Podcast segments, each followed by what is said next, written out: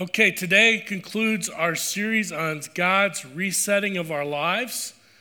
We talked about how faith should eat our fear up in the first of the four messages.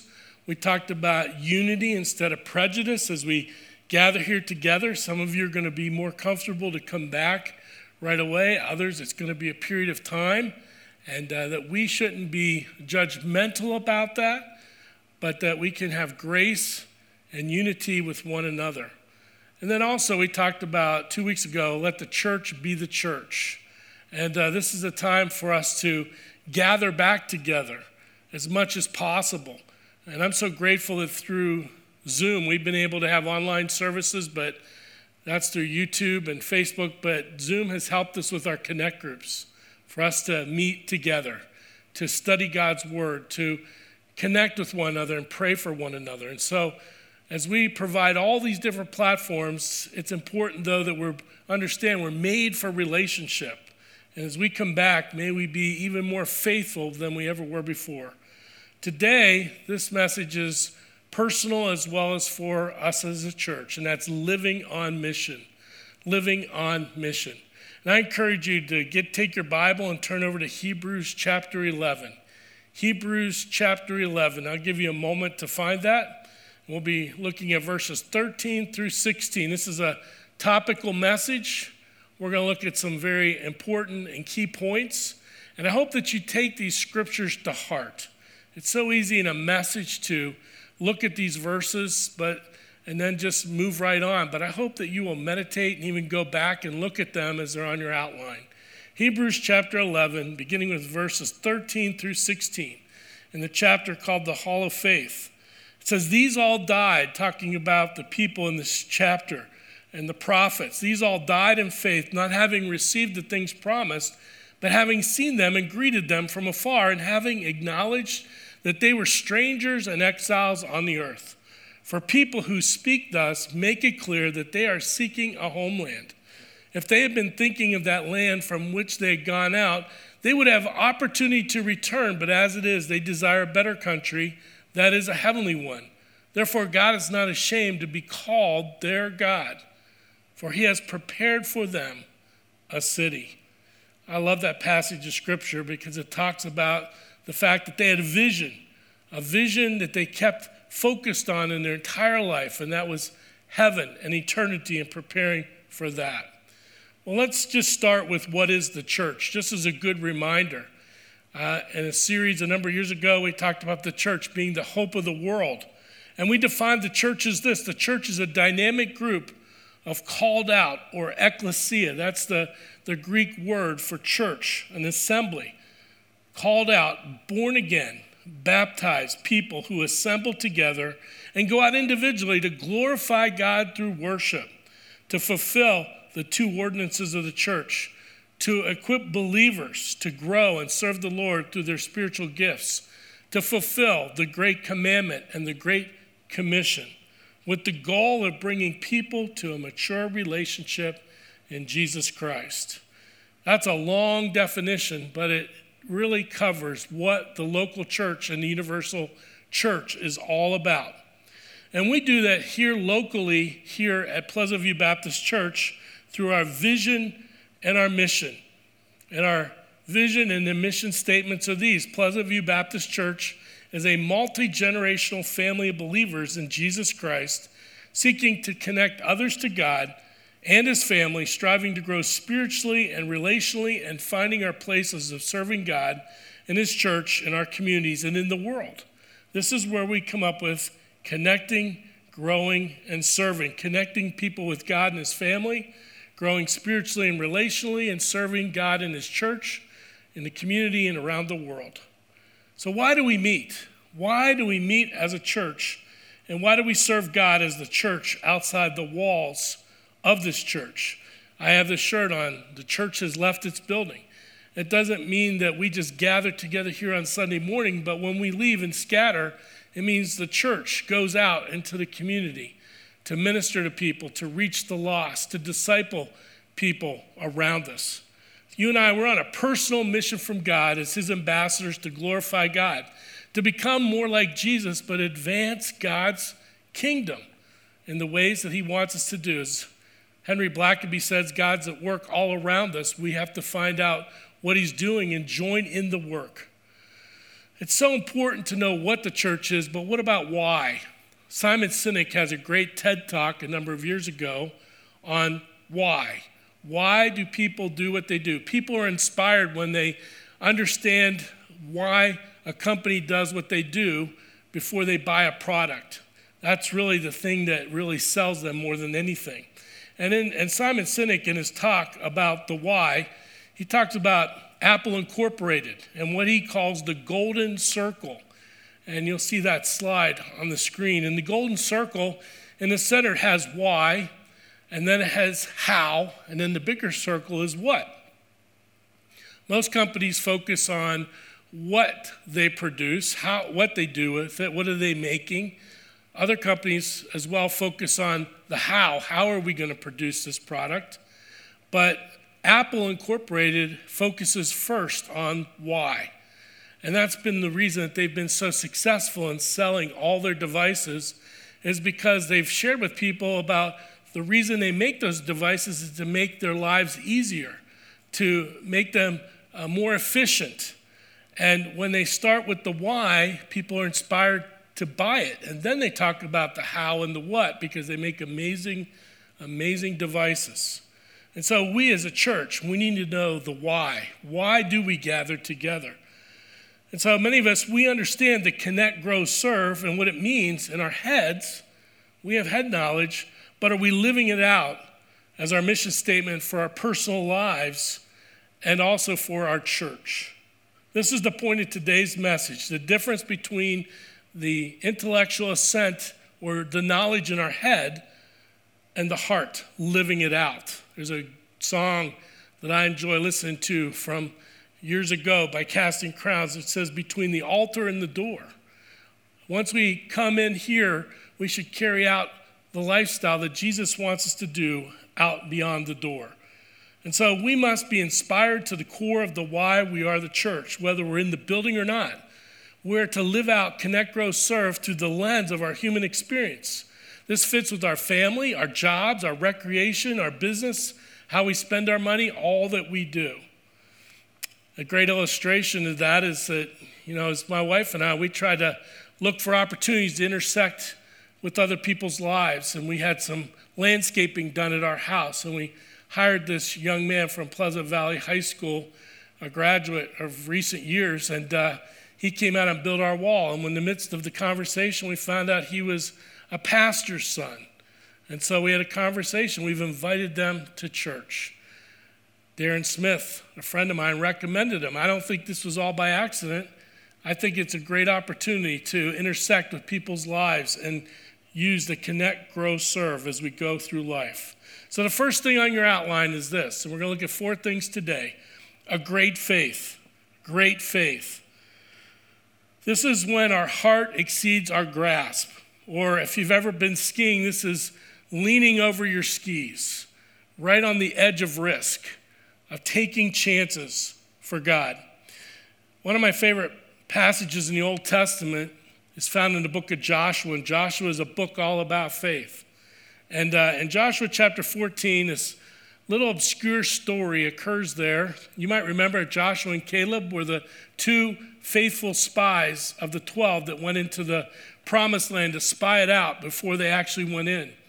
And they came back, and 10 of the 12 gave a negative report and of course, because those 10 people did that, the Israelites believed them and decided not to go into the promised land and ended up wandering in the wilderness for 40 years.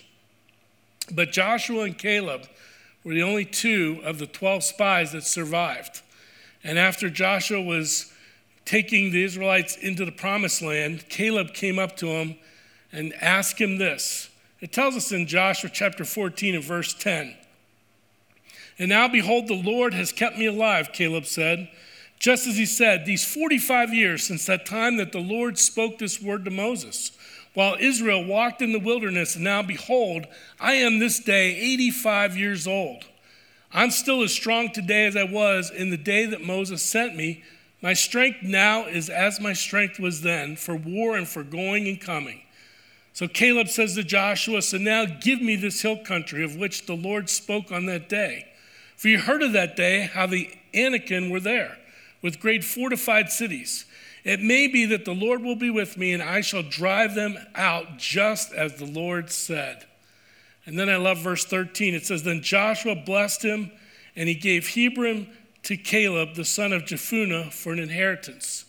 That Caleb, 85 years old, goes up into the hills defeats the enemy, and takes his inheritance for himself by faith.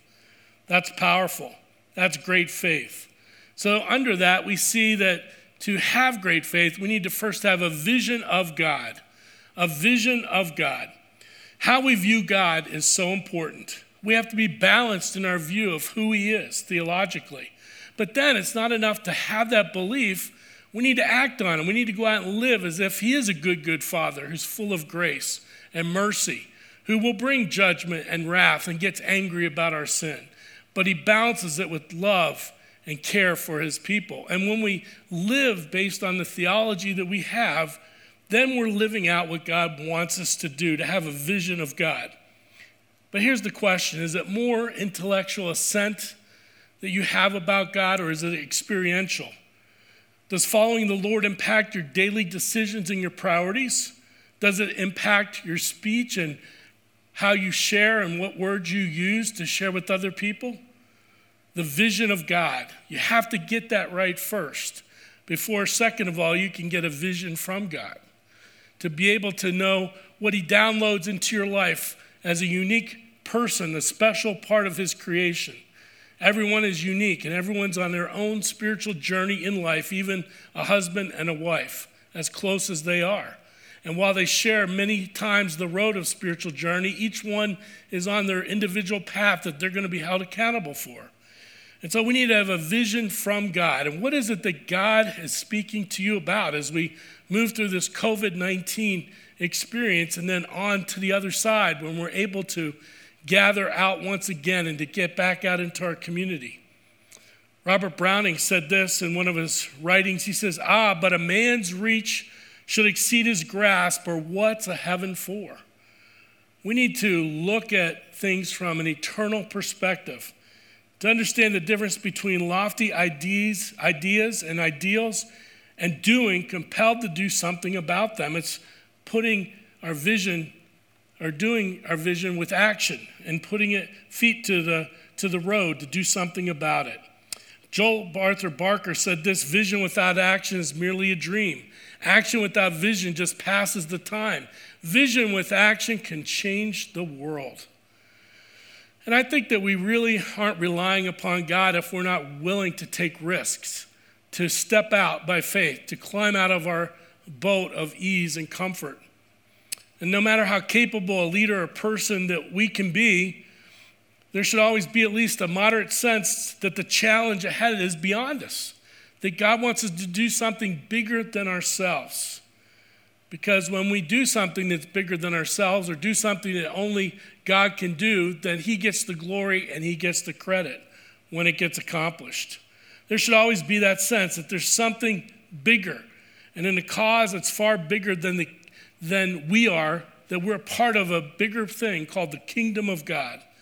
If it's not, where does faith and trust come in to our lives? Never forget, God uses your availability even more than He uses your ability. And that's what gets us through the times of doubt, the, the periods of waiting to see what God is going to do. We must let our faith eat our fear with this COVID 19 pandemic. We must be creative to work for God within the boundaries that He's given us. In this time of waiting, what have you done? What has God prompted you to do differently? Maybe meditate on God's word. Maybe it's to memorize. Maybe it's to study passages of scripture that you haven't had time to study before. I think of the Apostle Paul, how he could have easily become discouraged and despondent when he was brought to prison and he was there in the dungeon. But what did he do? He ministered to the Roman guards.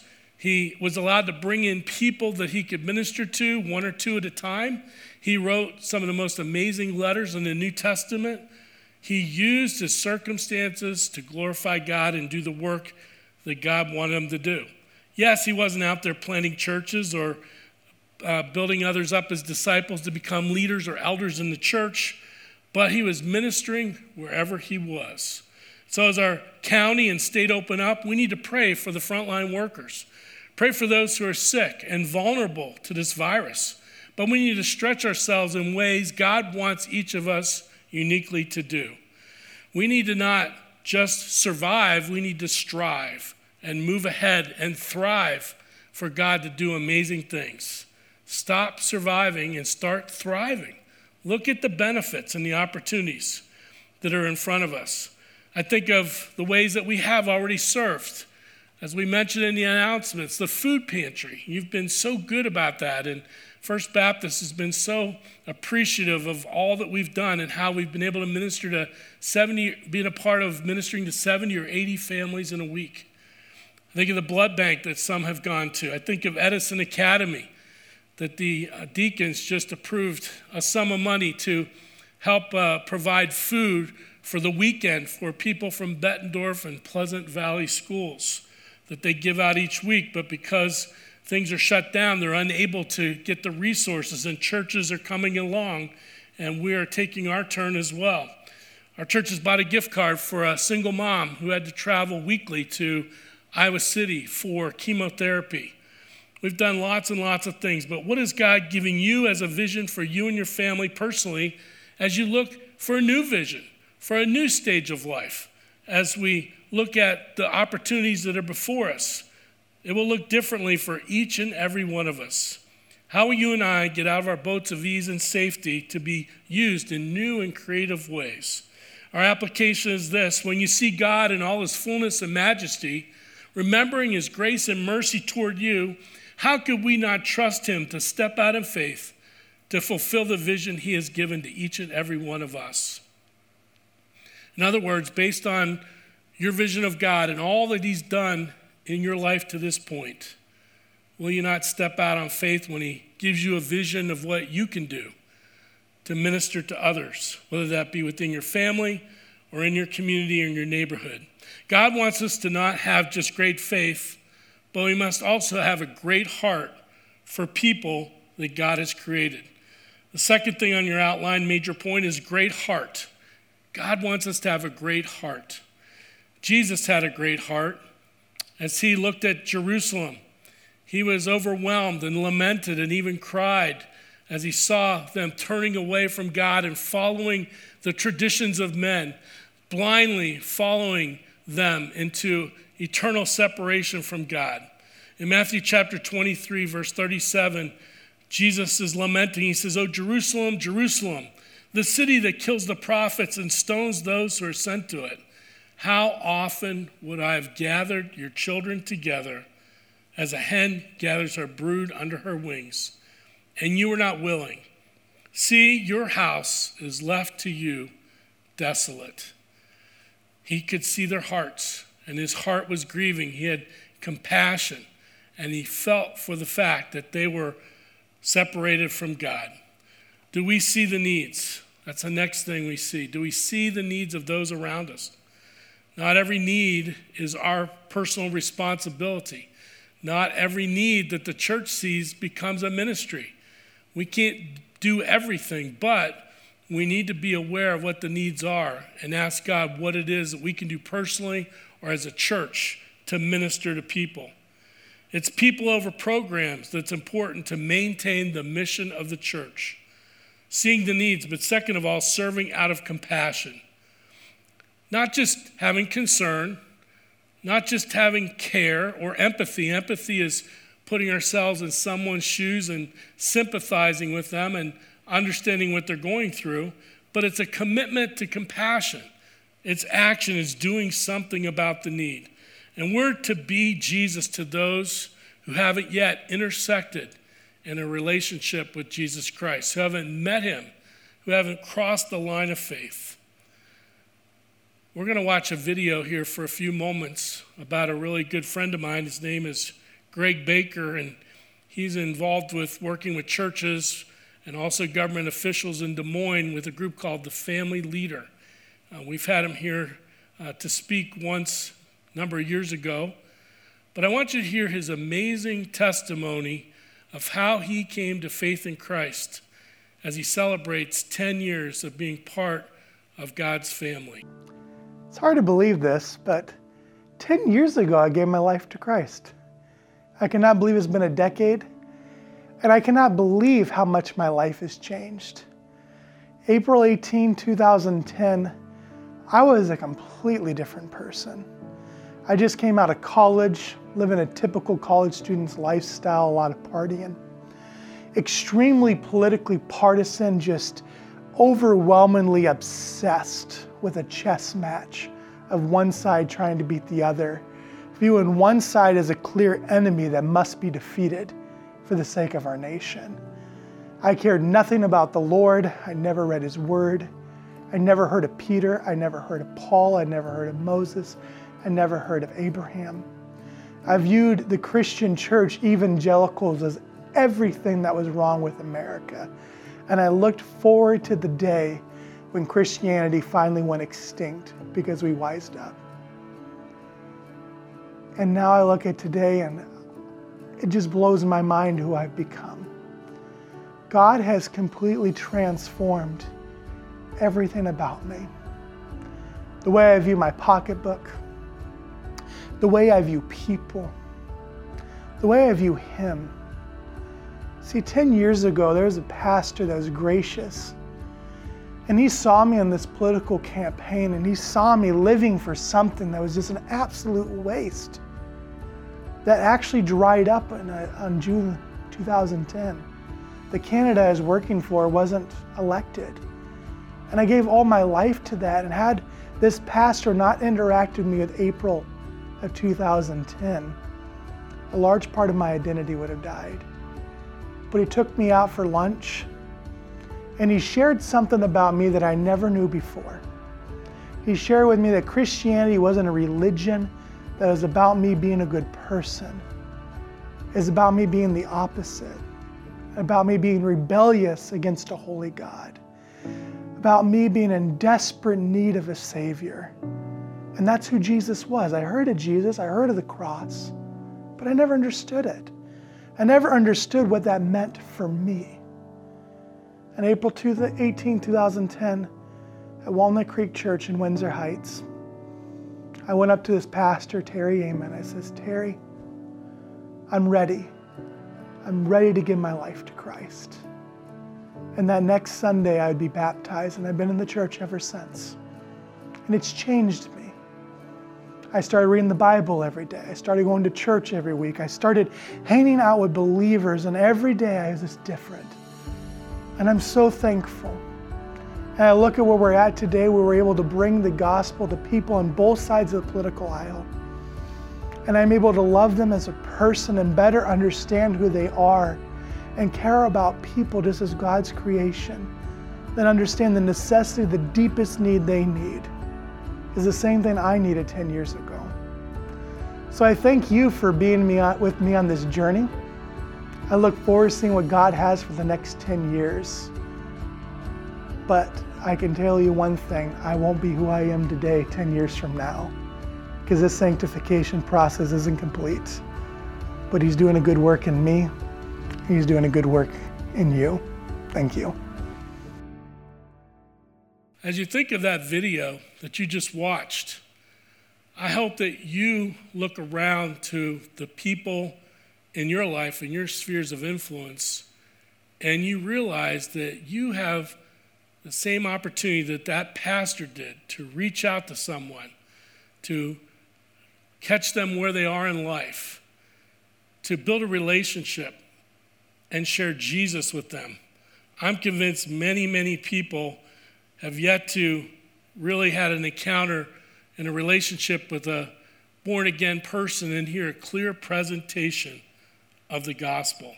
Our application is this we must be discerning and choosing the opportunities to serve so that we can stay focused on the vision God has for us on a daily basis. Some would look out and say, it's overwhelming, all the needs. And I can't do all those things. Well, God wants you to just do one simple thing care for one person only at first. and be discerning in what those opportunities are.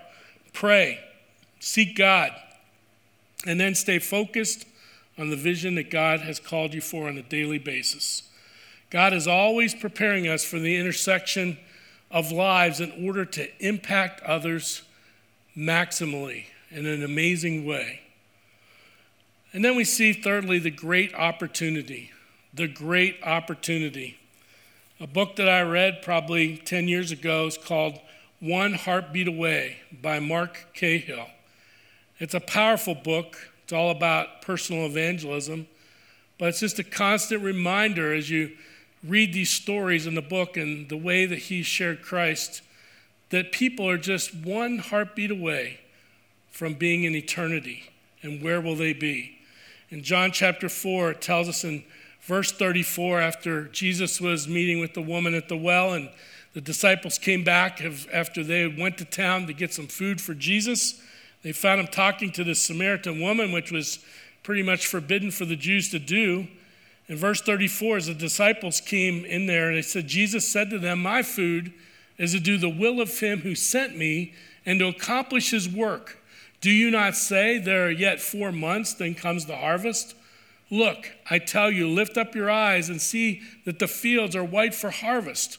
Already the one who reaps is receiving wages and gathering fruit for eternal life, so that sower and reaper may rejoice together. There's three kinds of people those who cultivate, those who plant, and those who reap. And many times, as we're out spreading the seeds of the gospel, we don't know if we're the one cultivating or planting or we're going to actually reap someone, bring someone to faith in Christ. But the important thing is that we're faithful to go out and do our part.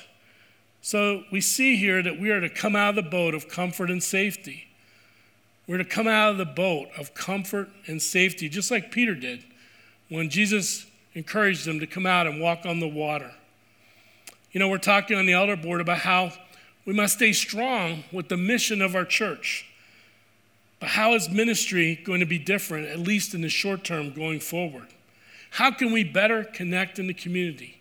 Should we have less programs at the church and encourage people to volunteer out in the community, not just for Serve Sunday, which is one Sunday a year, but on a weekly basis to volunteer in the Kiwanis Club or the Lions Club or whatever it would be, so we can rub shoulders with those who need Jesus or minister to people who are Christians who are downtrodden and not going to church.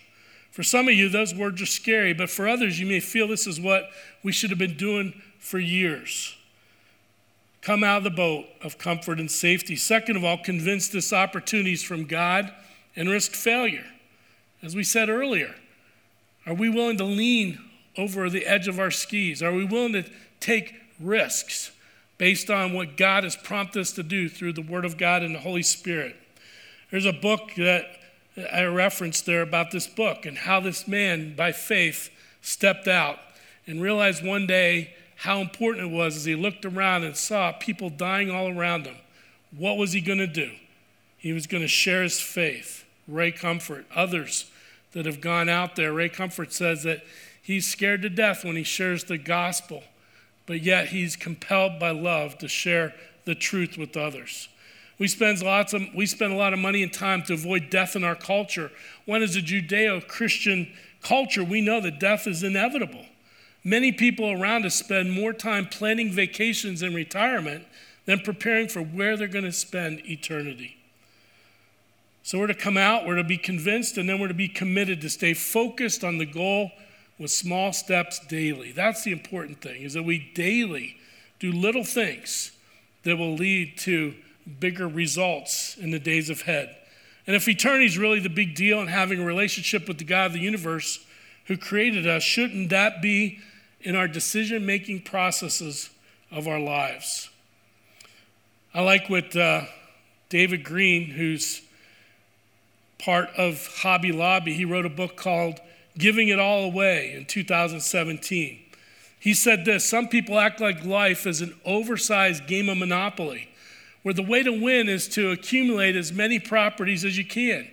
either by purchasing them outright or by clever trading with your opponents. Then you keep adding houses and hotels, extracting rent from others until eventually you drive them into bankruptcy. You sit back, you rub your hands together, and start counting your stacks of cash. No, life is more like Uno or the game of Crazy Eights, where the point is to run out of cards first. You want to deploy every card you have, knowing that each card left in your hand at the end counts against you.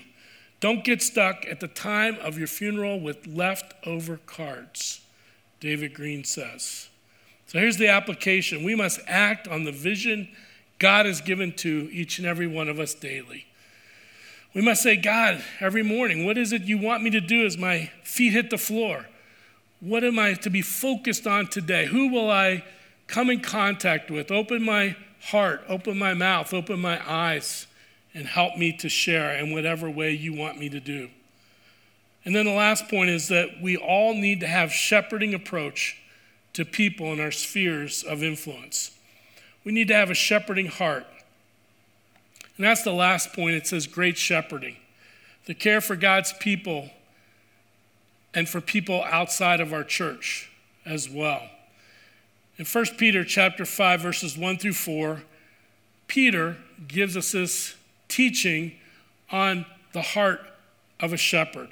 It says, So I exhort the elders among you as a fellow elder and a witness of the sufferings of Christ, as well as a partaker in the glory that's going to be revealed.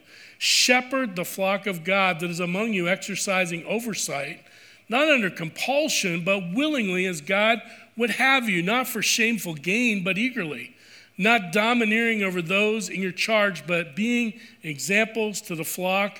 And when the chief shepherd, Jesus Christ, appears, you will receive the unfading crown of glory.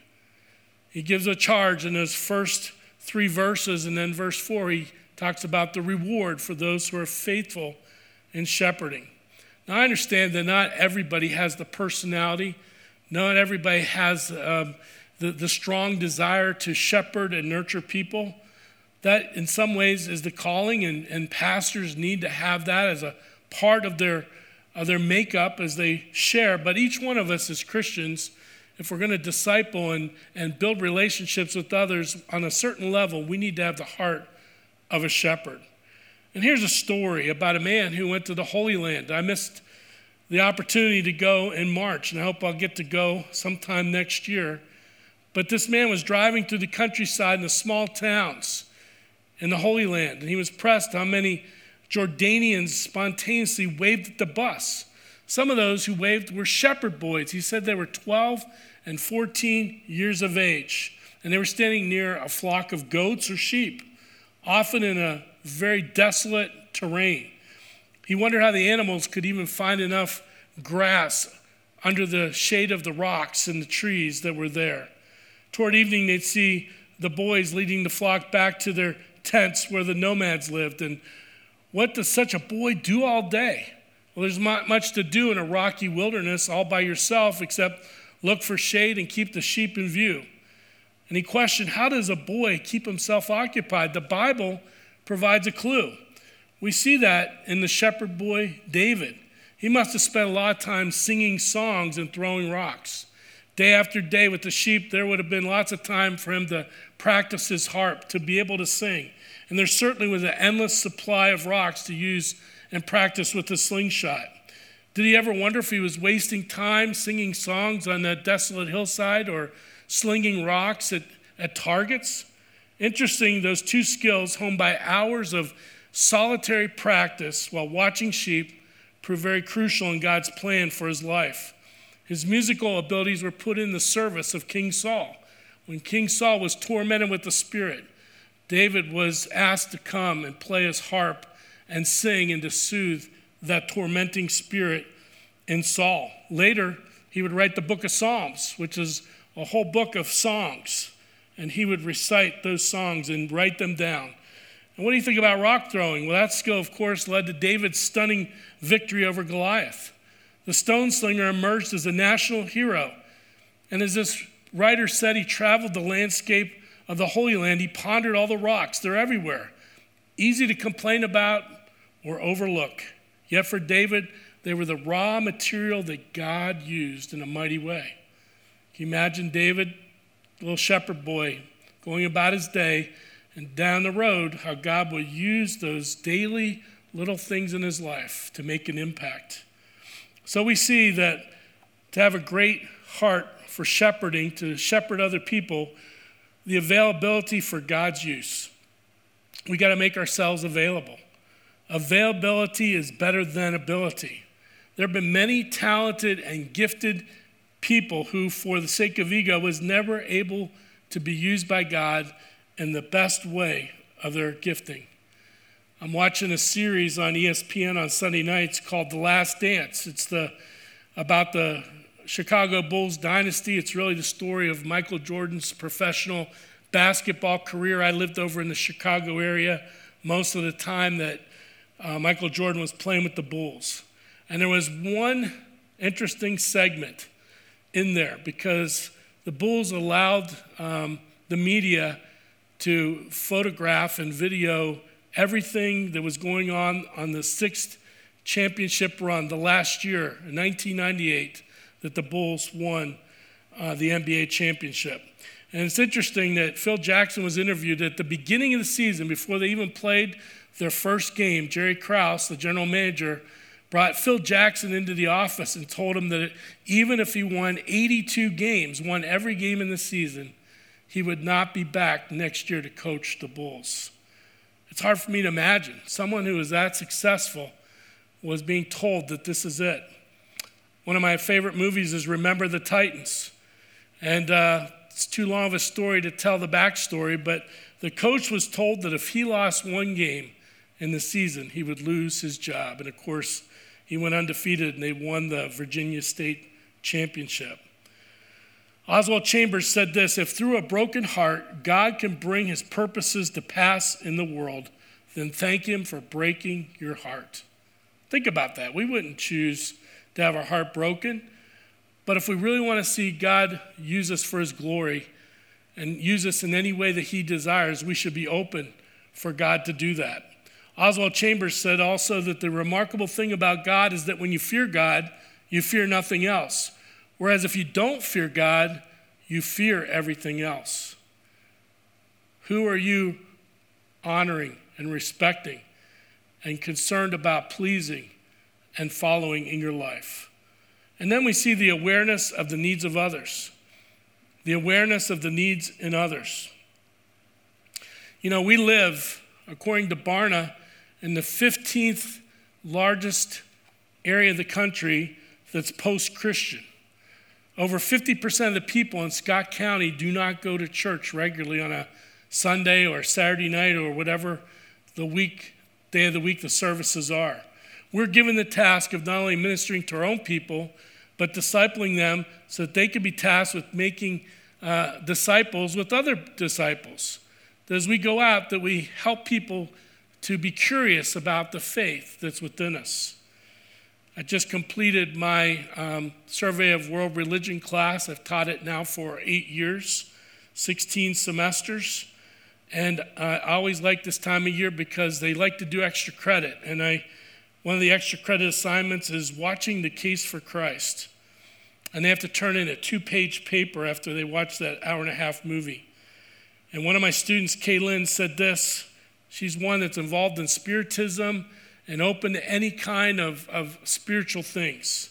She said this after watching the movie. After all the evidence and research that uh, Lee Strobel had done, he finally convinced that he couldn't prove anything wrong. I think it made me more open to Christianity. I was already very open to it and not against it at all. It's definitely easier to want to be a part of Christianity, although I think it can be a bit difficult with how busy schedules can get nowadays.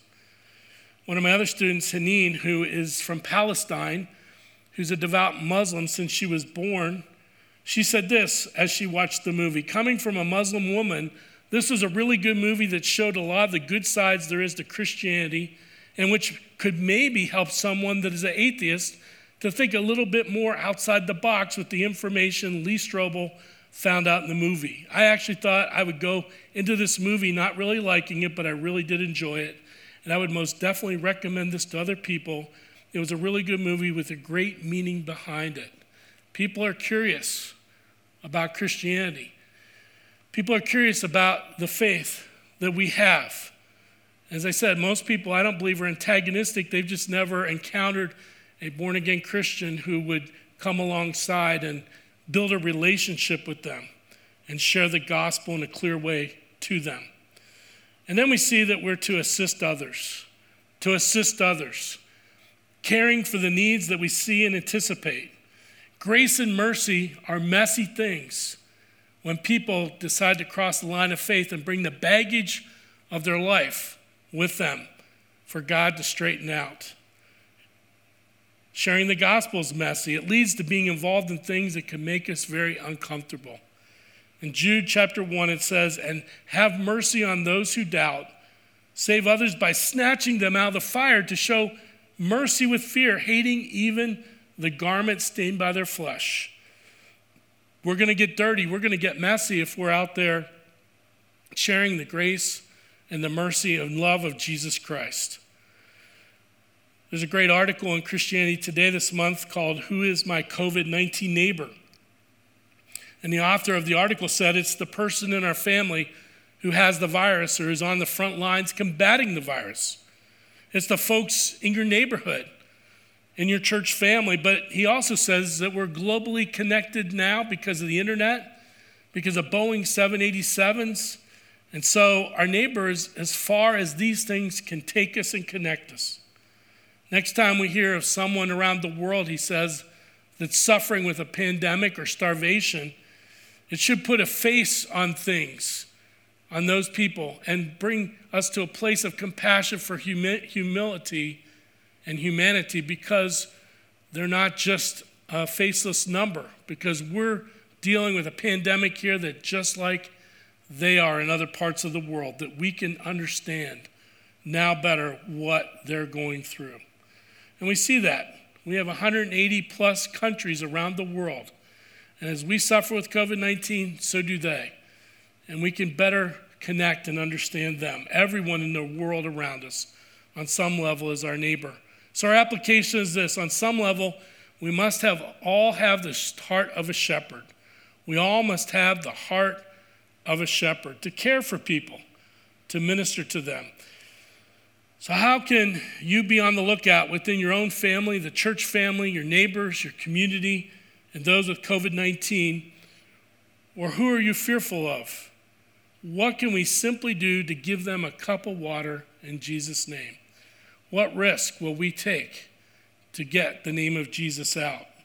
Here's our key thought every Christ follower must live a life of intention to glorify God and fulfill our daily mission for God in their lives. Every Christ follower must live a life of intention to glorify God and fulfill our daily mission for God in our lives. We start with the idea that we are left here on earth after we're saved to glorify God. That's the most important thing that we do as a church to exalt His name. That's the most important thing that we do as an individual. But then from there, we have our daily responsibilities to go out and use our spiritual gifts, to use our, our gifts to share with others about the love of Christ. So here's some questions to ponder this week. I'll leave them with you to look at, and I encourage you to uh, be careful to read them. But let me conclude with these thoughts from 1 Timothy chapter 3 verses 14 through 16. Paul said as he was coming to the end of his time on earth as he was preparing Timothy to deal with the false teachers at Ephesus as a young man. He says in 1 Timothy 3, I hope to come to you soon, but I'm writing these things to you so that if I delay, you may know how one ought to behave in the household of God.